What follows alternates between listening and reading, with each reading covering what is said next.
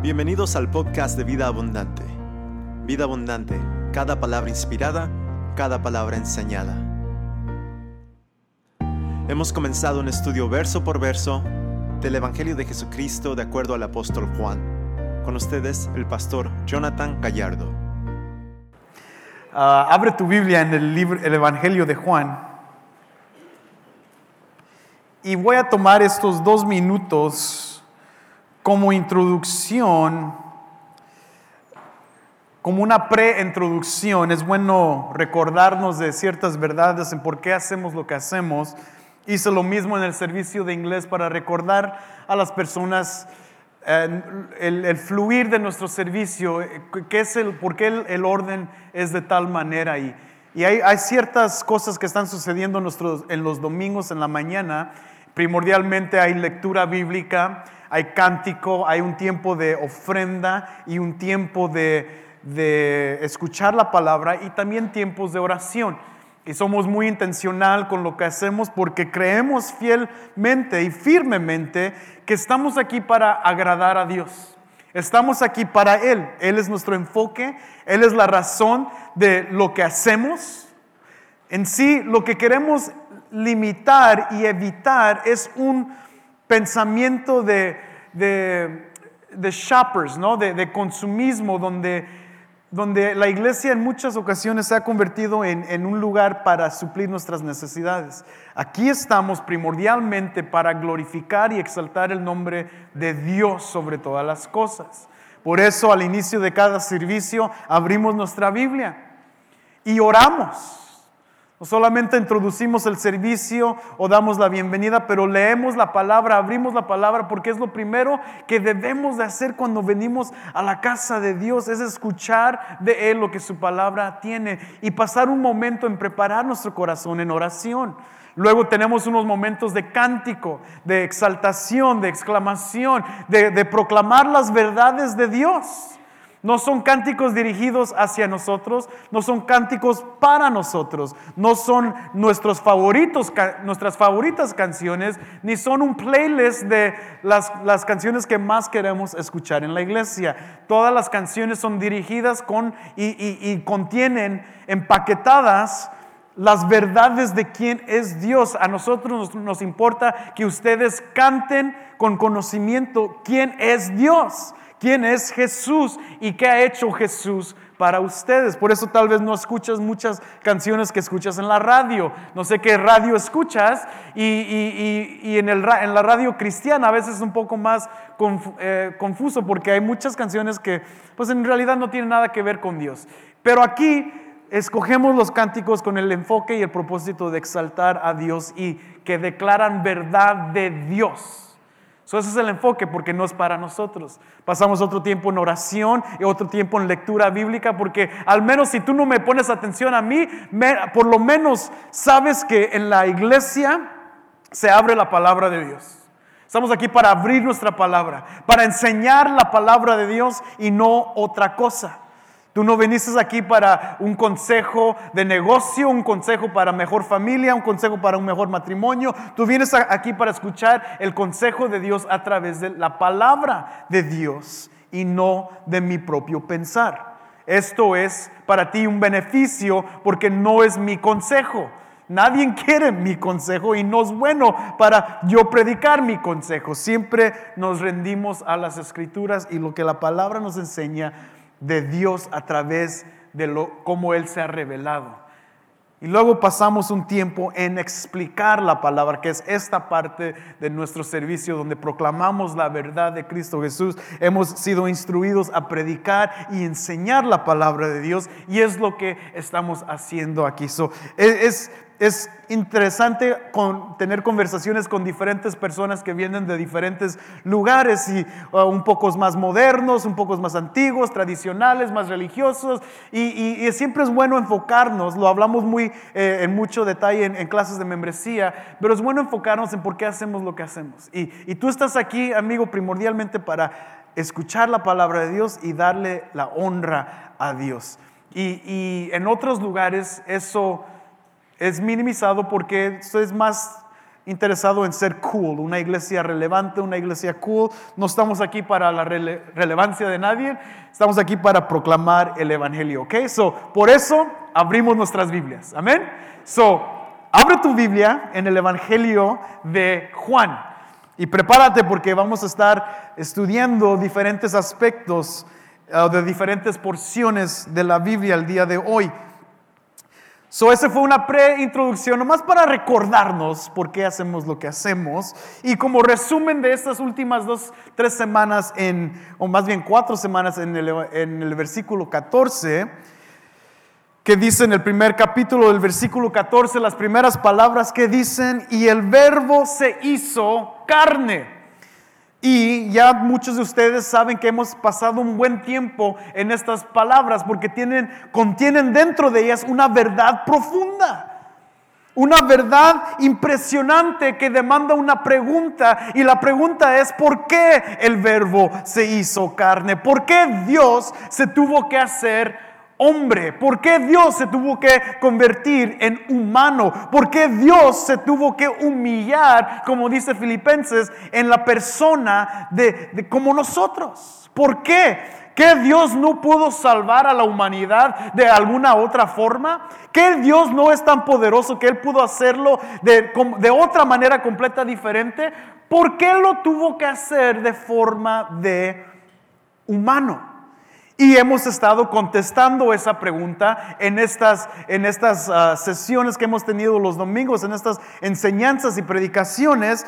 Y para, para contestar esa pregunta, no tienen que depender de lo que yo sé, sino más bien hemos usado el, el libro de Hebreos para afirmar por qué el verbo se hizo carne.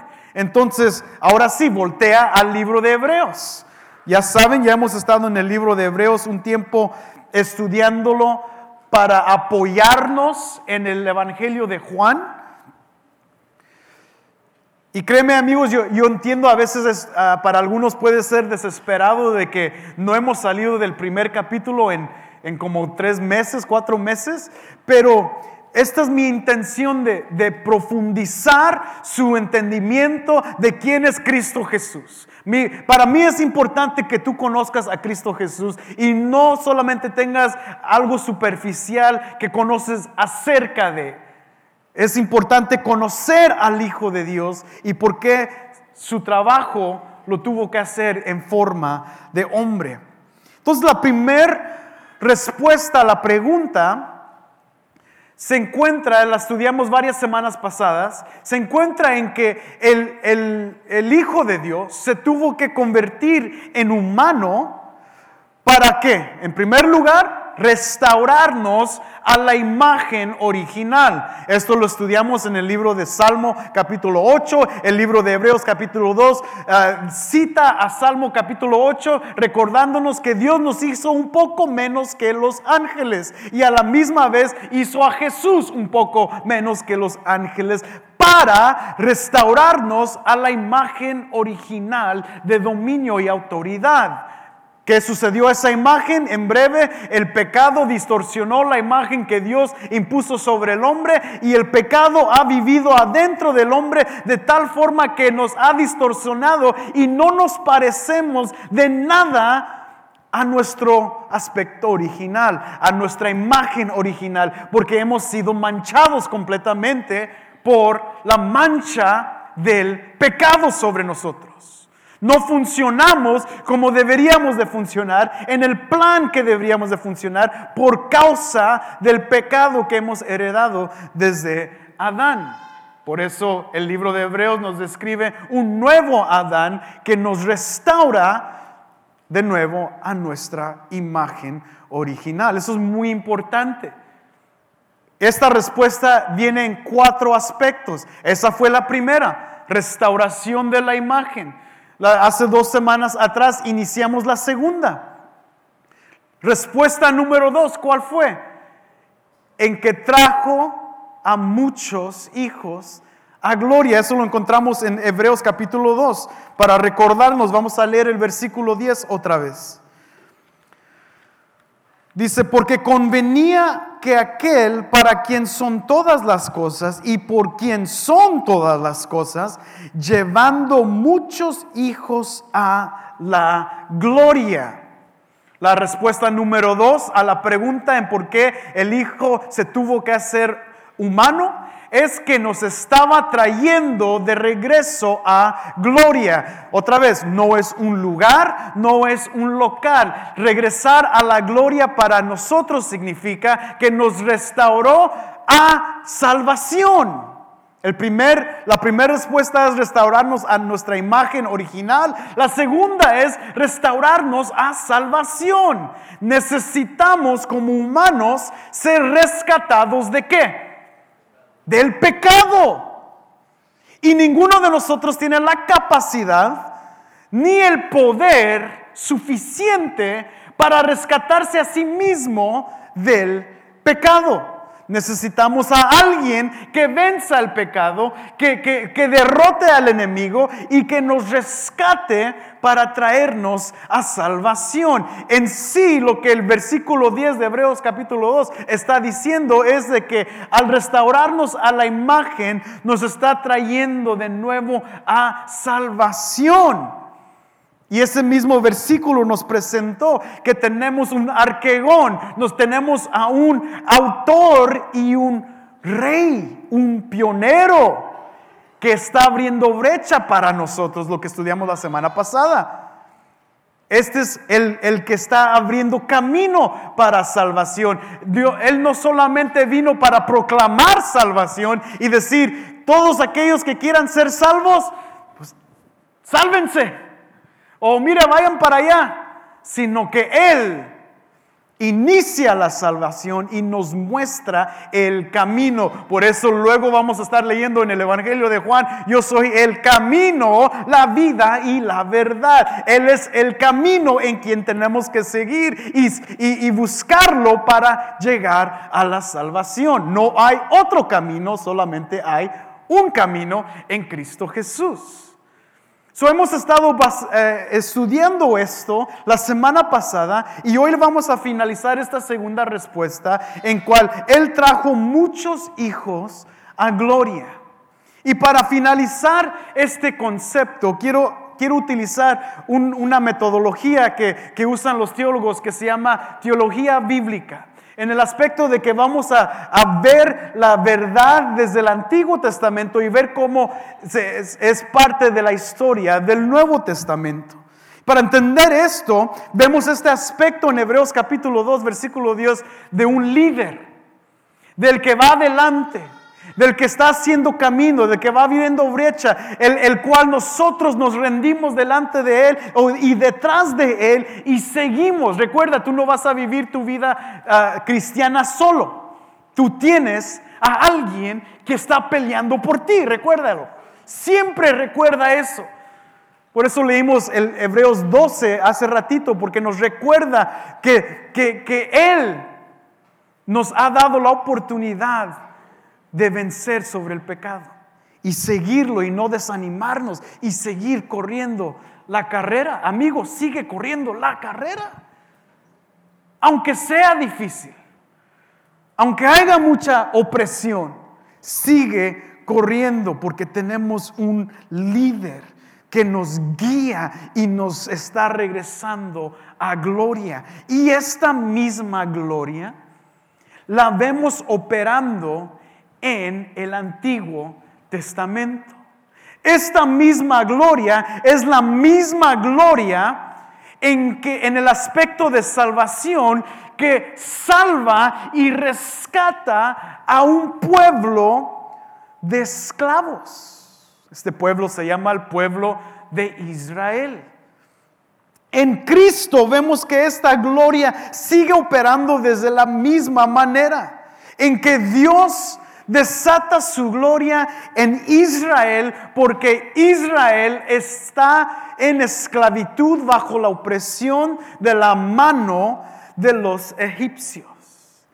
Y lo hace con el propósito, ver rápidamente a Éxodo, más para que vean que vamos a estar brincando. Éxodo capítulo 6 El propósito en rescatar al pueblo de Israel, dice el versículo 7, y os tomaré por pueblo mío, y yo seré vuestro Dios, y sabréis que yo soy el Señor vuestro Dios, que os sacó debajo de las cargas de los egipcios en restaurar y rescatar al pueblo. Aquí vemos los dos aspectos a la misma vez. ¿Qué fue la primera respuesta? La restauración de nuestra imagen. Dios está haciendo lo mismo en el pueblo de Israel, restaurando su imagen, que le promete a Dios a Abraham en Génesis capítulo 12, le promete a él una gran cantidad de, descendencia y que iban a gobernar y que iban a llenar la tierra, esa identidad. Ese, esa autoridad que Dios le había dado como sus hijos está bajo la esclavitud de egipcio ahora. Entonces Dios en rescatarlos de egipcio los restaura a una libertad otra vez y les da libertad, pero no libertad solamente para que hagan lo que se les dé la gana. Dios aquí no está librando a Israel de las manos de Faraón nomás por librarnos. No dice, ya los rescaté, qué bueno, échenle ganas y I'll see you next year. Dios los rescata y les da clara instrucción en por qué son rescatados. Dice el versículo 7 del capítulo 6, tomaré por pueblo mío y yo seré vuestro Dios no van a ser liberados para que adoren a otros dioses, para que tengan la libertad de adorar a quien se les dé la gana. Yo los voy a rescatar, dice Dios, y ustedes me van a adorar a mí y yo seré su Dios. Dios se está poniendo en su pueblo para ser adorado por su pueblo, por eso los rescata les da esa oportunidad de vivir libres de las manos de la, opresión, pero para ser gente de Él. Dios rescata para que la gente sea de Él.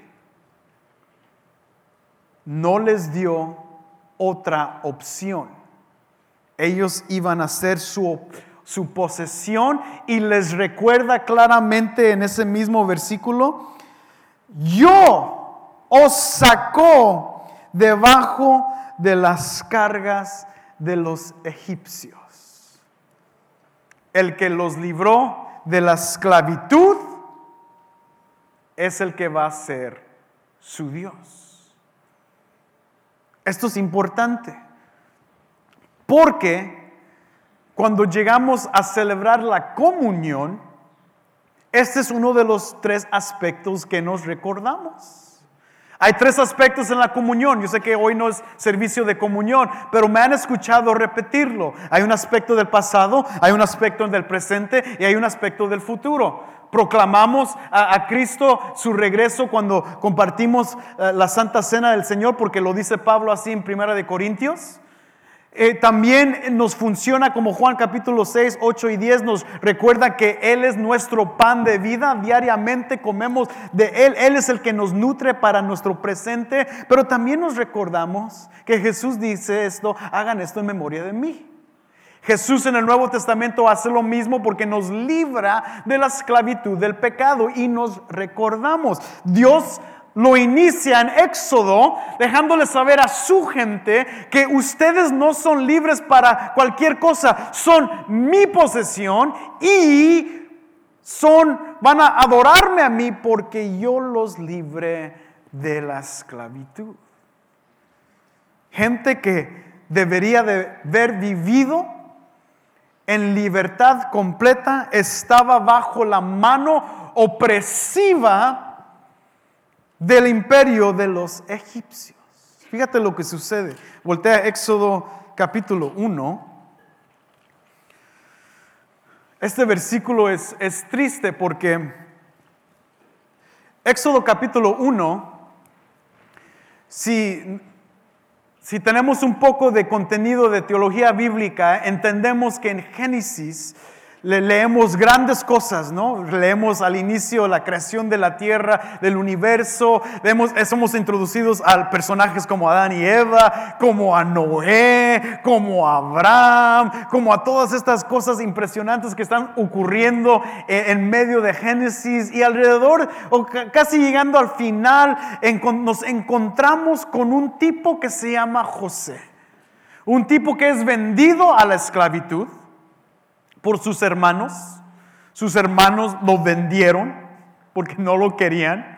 Y es encontrado y, vive un tiempo eh, en, esclavitud y luego lo encontramos en la cárcel y luego lo encontramos en el palacio y luego por fin al llegar al, final de, de, Génesis, eh, en Génesis lo que nos damos cuenta es que la historia finaliza con José reconciliándose con los mismos hermanos que lo vendieron en esclavitud y vemos la, la, la restauración de, mismo, de la misma gente de José de Israel que estaban sufriendo por escasez de comida y en la restauración de, la, de sus hermanos también restaura todo un pueblo y todos pueden comer por la restauración que viene por medio de José y sus familiares y vemos una historia, wow, qué bonita historia, se reconciliaron, la gente se reconcilió y, el pueblo de, Israel todavía está viviendo en, en plenitud y en gozo. Tanto que en Éxodo capítulo 1 leemos a, los primeros versículos que crecieron en números, grandes personas, se estaban multiplicando. Estaban teniendo muchos bebés. Y Faraón se da cuenta de algo y dice, wait, hold on. Van a ser más que nosotros. ¿Qué dice el versículo 8 del capítulo 1? Y se levantó sobre Egipto un nuevo rey que no había conocido a José.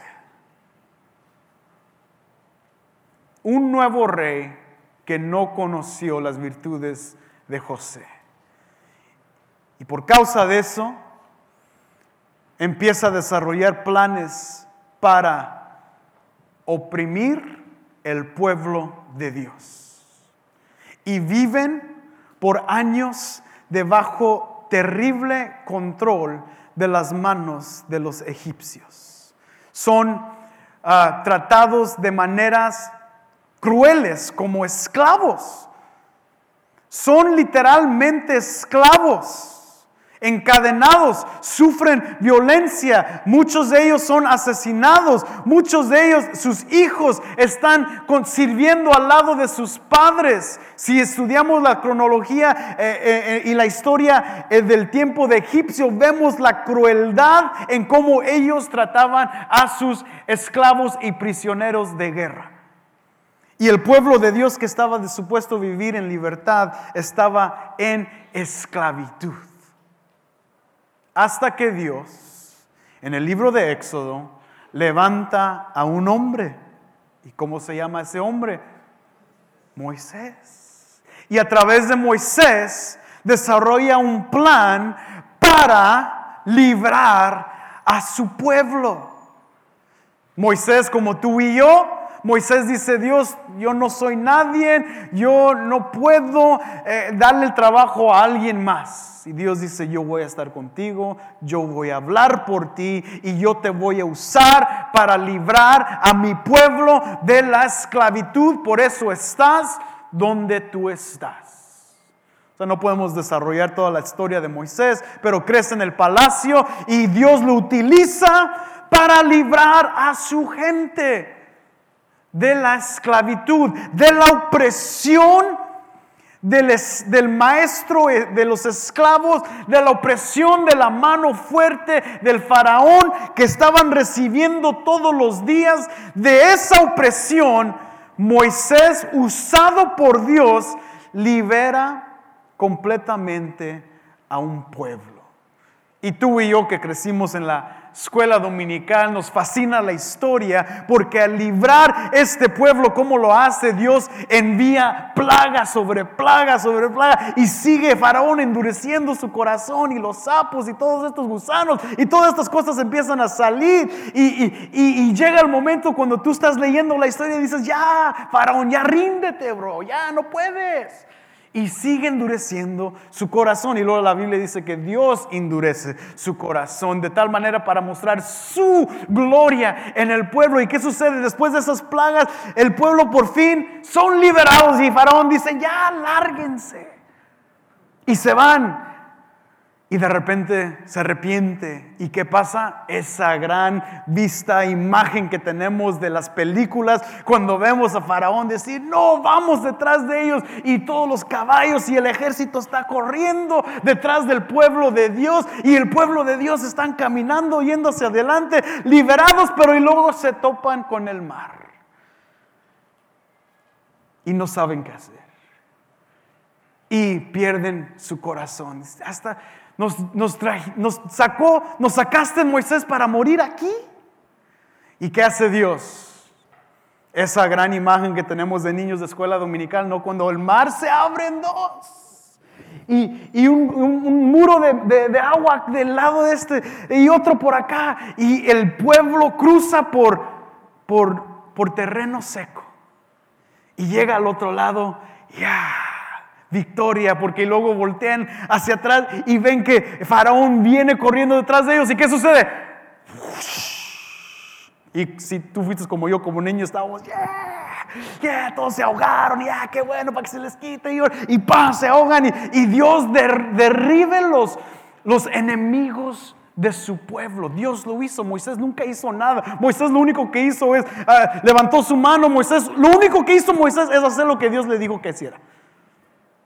Dios levantó un líder, Dios rescató a su pueblo, Dios fue el que mandó las plagas, Dios fue el que abrió el mar, Dios fue el que ahogó a los, a egipcios, Dios fue el que libró su pueblo, porque Dios estaba con ellos para que ellos le adoraran y fueran de él.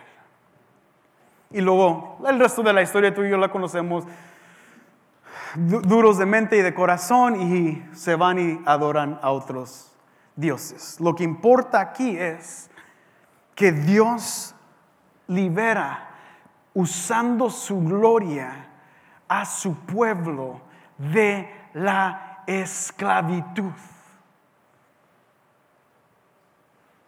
Y fíjate a quién usa. Regrésate a Hebreos Tú y yo podemos decir, oh, usó a un Moisés en el Antiguo Testamento. ¿A quién usó para librar a su pueblo de la esclavitud en el Nuevo Testamento? Leamos, leamos capítulo 3 de Hebreos.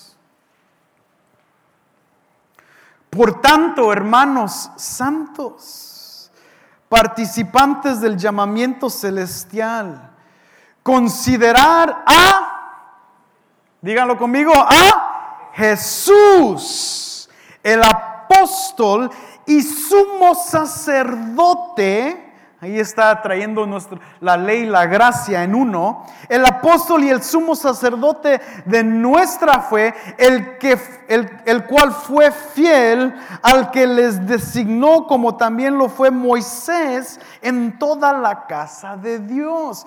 Porque él ha sido considerado digno de... ¿De qué? ¿De, de qué? De más gloria que Moisés. ¿De quién? Más gloria que de quién? De Moisés. Así como el constructor de la casa tiene más honra que la casa.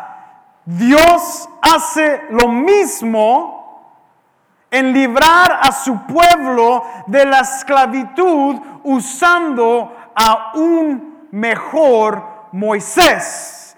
Este mejor Moisés es Cristo Jesús, a better Moses. Mira, tanto se, prendió aquí que el, humo de la Shekinah gloria se soltó. Creo que los de la luz allá atrás eh, a la misma vez como que lo pusieron. No, no, no es magia, bro. Es un cable que ahí está torcido un poco.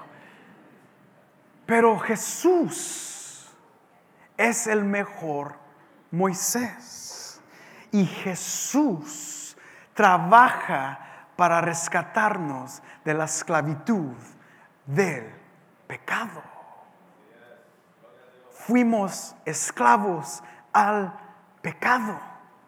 Fuimos envueltos, dañados por el pecado. La imagen de Dios en nosotros fue trastornada, fue distorsionada por la culpa y mancha del pecado. Y nosotros hemos vivido, yo viví casi veintitantos años como esclavo del pecado. ¡Ah! Tú, tú eras hijo del pastor, brother. Lo mismo. Muchos de ustedes vivieron 30 años de sus vidas bajo la esclavitud del pecado. Muchos matrimonios que escucho, lo, escucho siempre, que, que estaban al punto de divorcio, de separación, hasta que Dios entró adentro del matrimonio. Estaban esclavos a sus pecados de egocentrismo, de narcisismo, de lujuria, de cosas que los desviaban de, de, estar juntos. Muchos de nosotros entendemos el concepto de vivir bajo la opresión demoníaca del esclavo, de ser esclavo al pecado. Pero sabemos la gran victoria que Cristo ha hecho en nosotros para rescatarnos de eso y darnos una nueva vida con un nuevo propósito, con un nuevo destino para compartirlo con los demás. Esta esclavitud es derribada y derrotada no por un Moisés o un buen líder, no por Pedro, ni Juan, ni Pablo, por Cristo Jesús. Él es el que nos guía, Él es el que desarrolla un nuevo éxodo en nuestro ser, Él es nuestro nuevo líder, Él es nuestro nuevo comandante. A través de Él, su vida y su muerte y resurrección. Él derriba el pecado en nosotros. Gracias, Cristo. Por eso cantamos lo que cantamos hoy en esta mañana. Gracias Cristo. Solamente a través de su gracia. La muerte era nuestra sentencia, pero por Él nos ha dado salvación. Un nuevo líder que nos libera de la esclavitud. Qué terrible vivir como esclavos de nuestro pecado. Pero por eso hay supremo gozo cuando reconocemos que Cristo nos ha librado de ese pecado. Hay canciones que son escritas y no se preocupen, no las vamos a cantar, pero hay canciones que fueron escritas no por teólogos, pero por personas simples y comunes que entendían una gran verdad, que Cristo rompe las cadenas. Simple y sencillamente, Cristo rompe las cadenas. Cristo rompe las cadenas. Cristo rompe las cadenas. Y me da seguridad. No tuvo que ser escrito por un gran teólogo, eran personas que reconocían la verdad. Cristo nos ha roto, ha roto esas cadenas. ¿Cómo lo hizo? Si Cristo vivió como el Hijo de Dios, vivió como humano para restaurarnos a gloria, para sacarnos de la esclavitud del pecado, ¿cómo lo hizo? Lo tocamos un poco la semana pasada, pero regresemos al Antiguo Testamento. ¿Cómo lo hizo Cristo? Vayamos a Isaías.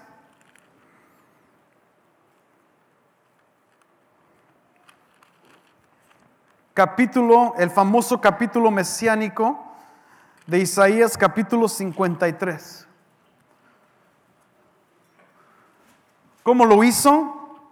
Dice el profeta en el versículo 10. Pero quiso el Señor quebrantarle, sometiéndole a padecimiento, cuando Él se entregó a sí mismo como ofrenda de expiación. Verá su descendencia, prolongará sus días y la voluntad del Señor en su mano prosperará debido a la angustia de su alma, él lo verá y quedará satisfecho por su conocimiento. El justo mi siervo justificará a muchos y cargará las iniquidades de ellos. ¿Cómo lo hizo? A través de sufrimiento. Hebreos 2, capítulo 10, nos recuerda que a través de porque convenía que aquel por quien son todas las cosas y por quien son todas las cosas, llevando muchos hijos a la gloria, hiciera perfecto por medio de los padecimientos, por medio de sufrimiento. Él nos ha rescatado de la esclavitud.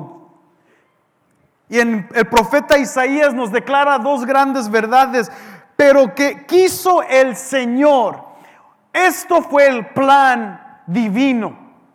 Dios lo quebrantó a su hijo. Dios sometió a su hijo a padecimiento. Y si tú eres un padre, esto te duele el alma. What? What? The father crushed the son? What? ¿Cómo es que el padre quebranta al hijo? El Padre lo hizo. Hebreos nos dice para traer a muchos hijos a gloria. Quebrantó uno para que todos nosotros fuéramos restaurados a gloria. Lo quebrantó, lo sometió a padecimiento. Y fíjate la segunda verdad fuerte aquí. Cuando Él hablando de Cristo Jesús, el Mesías, se entregue a sí mismo como ofrenda. Dios, en primer lugar, lo quebrantó y lo planificó hacerlo. Pero Cristo se rindió y se sometió, obedeció y se entregó por sí mismo. O sea, Cristo no fue llevado a la cruz como... Ah". Cristo fue a la cruz porque entendía que eso es lo que tenía que hacer. Él se somete, Él se entrega como una ofrenda de expiación para tú y para mí, para ti y para mí. Él sufre por ti y para mí. Debido a la angustia de su alma, el justo, Cristo Jesús, Dios dice, mi siervo justificará a muchos traerá muchos hijos a la gloria. Y por eso, en Hebreos capítulo 12, nos recuerda, tú y yo no hemos sufrido hasta el punto de derramar sangre, pero Él se entregó para darnos vida. Él sufrió para que tú y yo no, tuviéramos que sufrir. Cristo Jesús. ¿Qué dice el versículo 11 de Hebreos capítulo 2? Por tanto, el que santifica como los que son santificados. En hacer esto, lo que está haciendo el Hijo de Dios en su humanidad es está uniendo a la comunidad de creyentes, a la comunidad de los santos, a cada uno de nosotros los santos. Yes, you and me. Santos, declarados santos y en medio de los que han sido declarados santos y justos, en medio de ese pueblo está el que santifica el santificador y los santos. Esto, amigos, es la esencia de nuestra vida cristiana, en que Él inicia nuestra salvación, Él pelea a través por nosotros, enfrente de nosotros, Él está abriendo brecha por nosotros, Él está recibiendo los golpes de nuestra de nuestro pecado, Él lo ha asumido, Él lo recibe, pero a la misma vez camina con nosotros en el sentido de que Él está santificándonos con nosotros.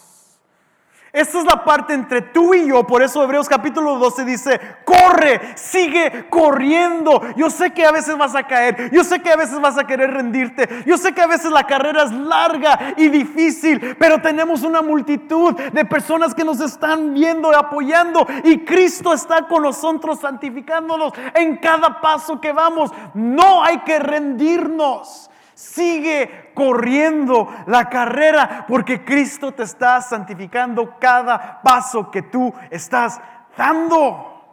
Yo sé, hermanos, yo sé que esto es, es parte de la, vida cristiana y aún en nosotros mismos vemos a personas llegar a la iglesia y en un mes ya queremos que sean el San Andrés o el San Pablo o el San Juan.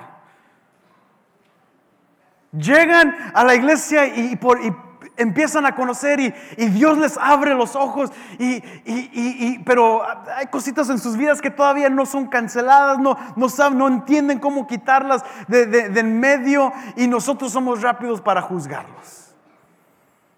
Ay, ya, ya, va a la iglesia, pero mira, todavía está mintiendo, echándose sus groserías, todavía se está tomando sus buenas coronas. Y cristiano, ¿de dónde?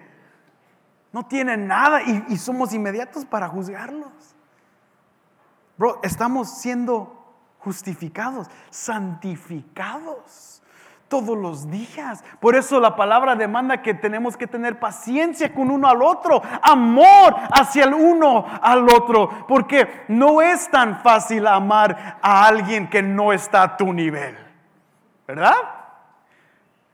Oh, todos los que están a nuestro nivel, amado, hermano. Tú eres un buen ejemplo, tú eres alguien digno. Ah, pero los otros que están iniciando su carrera, que están recibiendo los golpes de sus familias por abandonar la fe de sus antepasados, la gente que está todavía batallando con ciertas cosas, me van a van a ser mala influencia para mí y para mis hijos. Ellos son los que debemos de levantarles y decir, estamos aquí juntos en la congregación y yo te voy a cargar, brother. Voy a estar contigo, yo también voy a recibir esos golpes y yo te voy a apoyar y yo te voy a ayudar. Vamos hacia adelante, sigue corriendo la carrera. eso es lo que necesitamos en la iglesia. Que corramos juntos. Yo no, yo no sé si, si algún día tú has corrido un maratón de 43, no sé, en kilómetros, no sé exactamente cuántos son, pero son 26 millas, 43 kilómetros, no sé. Yo no sé si tú lo has hecho, pero hay momentos a la mía 18 y 19 donde tú dices, ya aquí me voy a matar. O sea, ya aquí ya no quiero ni un paso más. Y es increíble, porque aquí en Chicago, si, si corres el maratón de Chicago, está bien padre, porque alrededor de mí a 18, 19, llegas a Pilson. Y como los buenos mexicanos, Llegas a Pilsen y estás en la mía 17, apenas estás caminando y corriendo, y, y llega y escuchas el mariachi, y toda la banda, y uh, el mexicano adentro, y te, te da una energía, y, y, y, oh, levantas, y, y hasta vas corriendo con más ganas, y no, hombre, vuelas por el medio de ahí, porque la raza, y órale, compadre, y síguele, échale, échale, y todos ahí aplaudiendo es el momento más padre del maratón aquí en Chicago. están con las matracas. No, es, es, un despapalle, pero estás pasando por la 18 y por la Ashley. No, es un, es un show y, te, te, levanta y, y, ya dice, bueno, unas seis millas más, unas seis millas más. Y ya lo pasas y, llegas a Chinatown y estás así gateando, ¿no? Pero en esos momentos te levantan porque tu familia está contigo. Tu raza está contigo. Te está apoyando. Qué padre poder ver que en vida abundante exista una iglesia que levante a los que se están cayendo en la carrera. A los que tal vez no han entrenado como tú. A los que batallan que tú les puedas decir, sigue corriendo la carrera porque el autor y consumidor de tu fe te está esperando al fin y está contigo. Run the race. Por eso él dice en el versículo 11 del capítulo 2, Él es el que está santificando, purificando, Él es el que los llama hermanos identifica la familia de Dios. Él es la fuente en el versículo 11 y Dios se los ha entregado. Son llamados a percibir en las tribulaciones y entregar sus pecados porque Él es el que va a traer expiación por ellos. Dios se hizo hombre para traernos a gloria. Y Él va a estar con nosotros santificándonos un día a la vez. Amén. Ponte de pie en esta mañana.